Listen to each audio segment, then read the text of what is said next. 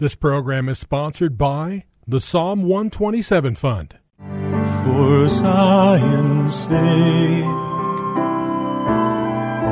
I will not keep silent. For Zion's sake, I'll not hold my peace. Welcome to For Zion's Sake. Isaiah 62 1 is taken directly out of the Hebrew Scriptures when the prophet Isaiah declared, For Zion's sake I will not keep silent, and for Jerusalem's sake I will not keep quiet, until her righteousness goes forth like brightness, and her salvation like a torch that is burning. Your hosts for the program are Shelley and June Volk, Jewish believers burdened to see Jew and Gentile become one. Believers strengthened in their faith and for their Jewish kinsmen to come to the saving knowledge of Jesus as the Messiah, the Son of God. Bless the Lord and welcome to For Zion's Sake. We thank you for joining us with the Volks. My name is Shelley. And my name is June. Hi, everyone. It's good to be with you as we continue speaking about the celebration of the birth of our Messiah. And throughout the course of recent days, we spoke about the New Testament showing very specifically the humanity of Jesus. John 1 1. In the beginning was the Word, and the Word was with God, and the Word was God. John 1 4. And the Word became flesh and dwelt among us, and we beheld his glory as of the only begotten from the Father, full of grace and truth. We also shared many Old Testament prophecies about the coming of the Lord, and it's important to see that he was all God and all man. And we see this if we understand Micah chapter 5 verse 2. It says in that verse, But as for you, Bethlehem Ephratah, too little to be among the clans of Judah.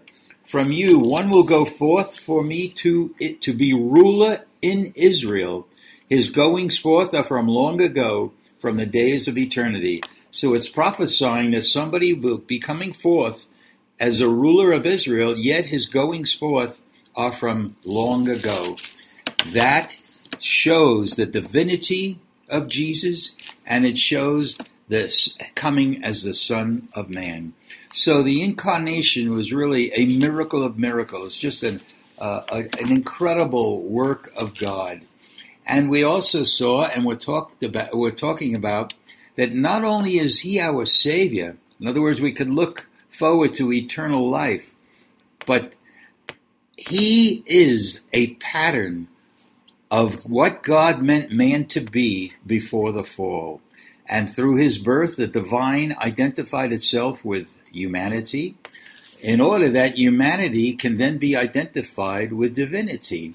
And we spoke about um, the fact that as a pattern son, his nature needs to become our nature. We spoke about it in relation to a relationship. In other words, in John 1:12 we read, "But as many as received him, to them he gave the right to become children of God, even to those who believe in his name." Romans 8:16, "The Spirit himself bears witness with our spirit that we are children of God." We spoke about the identification of our nature being like his. It says in 1 John 4:16 and 17, God is love, and the one who abides in love abides in God, and God abides in him. By this love is perfected with us, that we may have confidence in the day of judgment. And listen to this portion of the verse. Because as he is, so also are we in this world. 2 Peter 1 4, we have become partakers of the divine nature. We spoke about character. We see in Philippians 2, verse 5, have this mind, and that word in Greek not only means mind, it means attitude and disposition in you, which was also in Christ Jesus. And finally, we spoke about our identification with Jesus as one in the Spirit being the issue of what is our mission. In John 9 4, we read, We must work the works of him that sent me. This is what Jesus said, and he's speaking to us today. John 20 21, As the Father has sent me, even so I send you. So, really, Junie, his work is our work. And we are the physical representation of who Jesus is, and we should be an expression of his nature, his disposition, and his mindset in a lost and a dying world? Are we demonstrating that life? We see in the New Testament Paul saying, It's not I that live, but Christ lives in me. We want to emphasize that before we were believers, Paul wrote to the church at Ephesus that we had no hope and were without God. But now that Christ is in us, we can say, Christ in us, the hope of glory. So his his incarnation meant so much. It changed everything, June. Throughout the Old Testament, throughout Hebrew scriptures, we see very clearly that the Lord was with his people. In Psalm 23, verse 4, which we're familiar with, David wrote, Though I walk through the valley of the shadow of death, I fear no evil, for thou art with me. We see in Genesis 26, 24, the Lord appeared to Isaac and said, I am the God of your father Abraham. Do not fear, for I am with you. He also spoke to Jacob in Genesis 28, 15. Behold, I am with you and will keep you wherever you go. In Exodus 33:15, he spoke to Moses and said, My presence shall go with you. In Joshua 1, verse 9, Be strong and courageous, do not tremble or be dismayed, for the Lord your God is with you wherever you go. So, Junie, we see that the prophecy about Jesus being called Emmanuel, mean, which means God with us, was shown throughout the Old Testament. There's many other verses. He spoke to Gideon, Jeremiah, spoke about not being afraid of the king of Babylon because God said he would be with the people of Israel. So Emmanuel was very, very prevalent in the Hebrew scriptures to our people. And we can see then the pre incarnate God. Really? That the Lord is God. Jesus is the Word made flesh. There's only one God and one faith and one baptism. And it's really amazing, Shelley, because Yeshua is for our Jewish people, for Israel. And Yeshua, Jesus, is for this lost and dying world.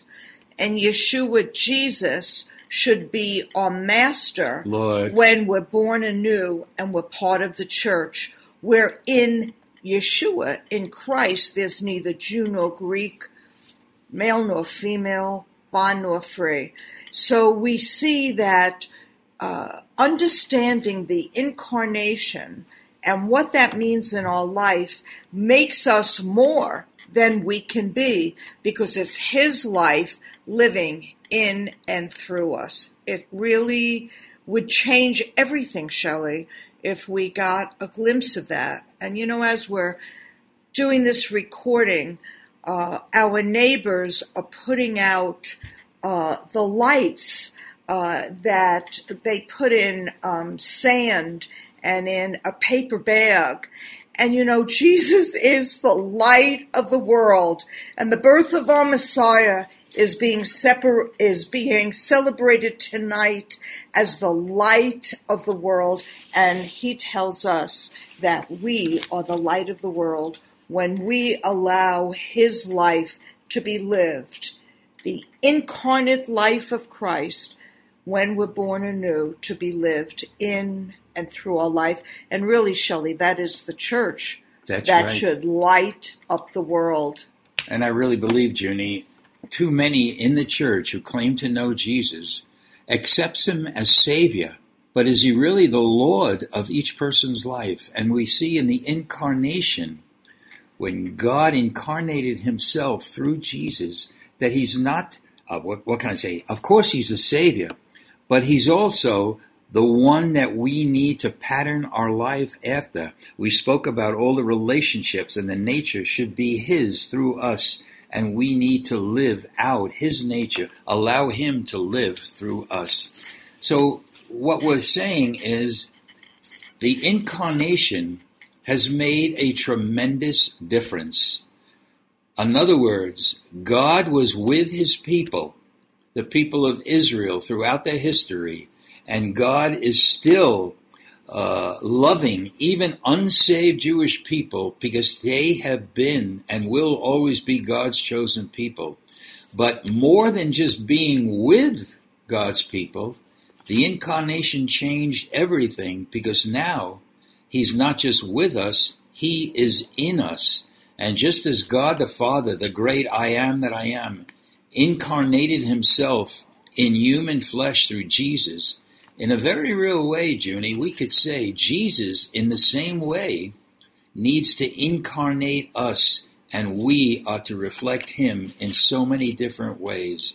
So the incarnation, and like you said, the pre incarnation, when we realize that Jesus was slain from the foundation of the earth, and yet in the prophecy we read in Micah, he was to be born in the town of Bethlehem.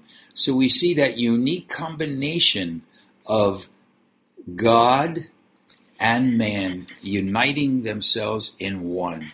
All right, so we'd like to talk about what this difference should mean to us today that God is no longer with us. Of course, He's with us. He said, I'll never leave you or forsake you till the end of the age. But have we realized that he, we need to demonstrate His life? He needs to be living through us as earthen vessels. We are the only physical representation of God on the earth. So let's look at some of these scriptures. In John 14, verse 20, I am in my Father, and you in me, and I in you. In the same book, John chapter 15, verse 4, Abide in me, and I in you. It is so powerful, June, and we need to understand again, Jesus, yes, is our Savior, but have we looked upon Him because of the incarnation that He is the pattern of life that we should all be living? Again, He's not just with us, but He is in us.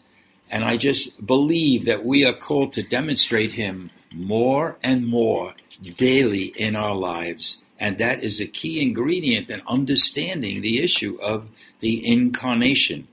We also see in Galatians chapter 1, verses 15 and 16. This is Paul. But when he who had set me apart, even from my mother's womb, and called me through his grace, was pleased to reveal his Son in me. This goes far beyond just having an intellectual understanding of who Jesus is but because of his incarnation, we need to experience his life in us. We are earthen vessels demonstrating that we serve a mighty and living God. I love that verse, Junie. When I was separated from my mother's womb and God called me, this is Paul saying this, through his grace, his, he was pleased to reveal his son in me. And Paul was Rabbi Saul. Yes. And as he revealed himself the Jewish Rabbi Saul this season, let us pray that he reveals himself yes. to many unsaved Jews as being the Messiah, the King of the Jews, and the Savior of the world. Thank you, Lord. We thank you yes, for this Christmas Eve, and we pray the light of the world would enlighten the eyes of our understanding to see our Messiah, Yeshua, the King of the Jews. In Yeshua's holy name we pray. Amen. Thank you for joining us this evening. If you would like to get in touch with Shelley and June, you can write to them at P.O. Box 1784, Scottsdale, Arizona 85252. That's P.O. Box 1784, Scottsdale, Arizona 85252. And you can also contact them on their website, ShelleyandJuneVolk.com. That's ShelleyandJuneVolk.com.